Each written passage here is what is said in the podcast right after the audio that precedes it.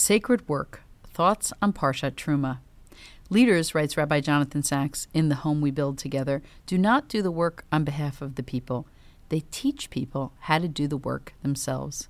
These words offer an important perspective on this week's Sedra reading, Teruma, and the Torah portions that follow until the end of Exodus. To understand the work, we have to look at the entirety of the book of Exodus. It can be divided into three distinct sections. The first, chapters 1 to 15, tell the Israelite story from slavery to freedom. Chapters 16 to 24 tell the movement to and from Sinai and the giving of the law. And the third section, chapters 25 to 40, list the instruction and execution of the Mishkan, our portable temple in the wilderness. The order makes sense. First, we have a shared story of our anguish, God's salvation, and Moshe's leadership. Without freedom, we cannot receive and observe the laws that unite us. Once we have laws, we move from a shared past to shared values and behaviors. Our shared history and values enable us to build a holy community. The Mishkan represents the centerpiece of the camp, literally and emotionally, as a way to access the sacred. We needed more than freedom, we needed transcendence. And to achieve this as a community, we needed to build the Mishkan as a community. The Israelites were called upon to each contribute a half shekel and to give the best of what they owned and their individual talents as artisans. Quote, Tell the Israelite people to bring me gifts. You shall accept gifts from me from every person whose heart is so moved. Exodus 25 2. Everyone's heart, it seems, was so moved. But what can a ragtag group of former slaves possibly have to contribute to the grandeur of the project? Certainly not the list of expected contributions, and I read them from Exodus 25, verses 3 to 7. And these are the gifts that you shall accept from them gold, silver, and copper, blue, purple, and crimson yarns, fine linen, goat's hair, tanned ram skins, dolphin skins, and acacia wood, oil for lighting, spices for the anointing oil, and for the aromatic incense, lapis lazuli and other stones for setting, for the ephod, and for the breastplate. It's unclear what some of these Hebrew terms actually mean, but what is less clear is how any of the Israelites obtained precious metals, rare skins, and expensive dyes. Rashi, who offers a definition of almost every item, shares no wisdom on where these came from. Rabbi Abraham ibn Ezra suggests that some of these goods came into Israelite hands because the people were told three times to take dresses and finery from the Egyptians before they left. He also suggests that either Israelites planted acacia trees when they were in Egypt and took the wood with them, or there was a forest of the acacia trees near Sinai. Sforno suggests that only the gemstones that were described in Moshe's instructions should be contributed. Other items were rejected. Underlying his reading may be the notion that people, in their generosity, want to give of themselves, but often donate objects because they have them and not because they are needed. The right way to give, suggests Sforno, implicitly, is to understand first what the needs actually are. However, the Israelites obtained these materials is secondary to the fact that giving something of value helped them value the Mishkan. All of this activity was to fulfill God's mandate and let them make me a sanctuary that I might dwell among them. Commentaries on this verse emphasize the second them, when they build this portable sanctuary, God will live in the people rather than in the building. But the first them, I believe, explains the second. God will live in them because each of them made a personal contribution to a joint project of holiness.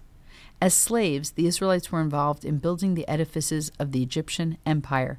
The back-breaking work did nothing to advance themselves as a people. Finally, they were able to build something extraordinary themselves. The work was a labor of love. Avot de Rabbi Natan, an ancient rabbinic collection of sayings, states, quote, A person should love work and not hate work.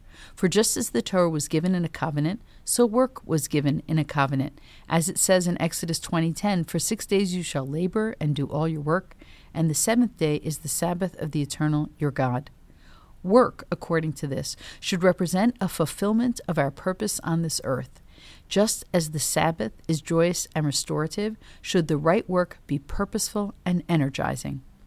To illustrate, the text continues with an example from the building of the Mishkan.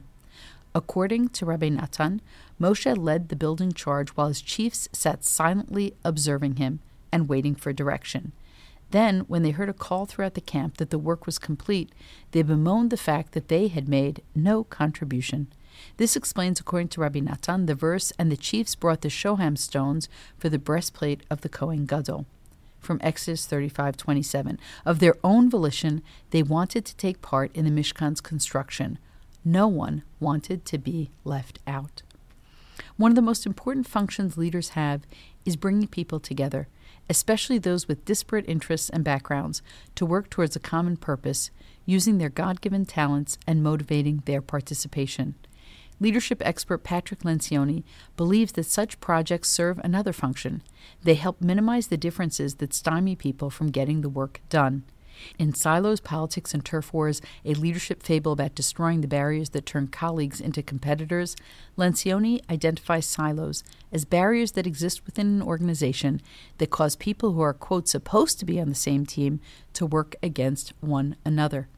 He blames leaders for this, saying that many executives fail to provide themselves and their employees with a compelling context for working together. The consequences of silo behavior are not insignificant. To Lencioni, they can create profound pain. As he writes, silos and the turf wars they enable devastate organizations. They waste resources, kill productivity, and jeopardize the achievement of goals. But beyond all that, they exact a considerable human toll, too.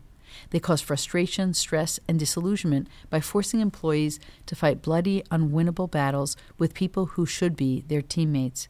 There is perhaps no greater cause of professional anxiety and exasperation, not to mention turnover, than employees having to fight with people in their own organization.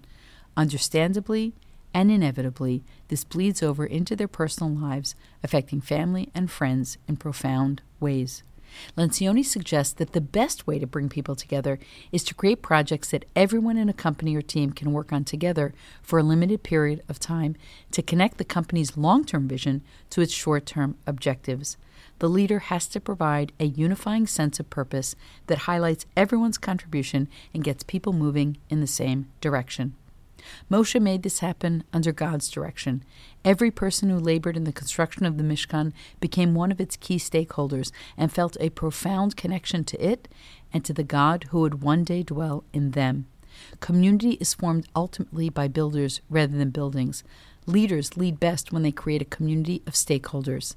So, what project can you create that will lower the barriers between people and create genuine stakeholders?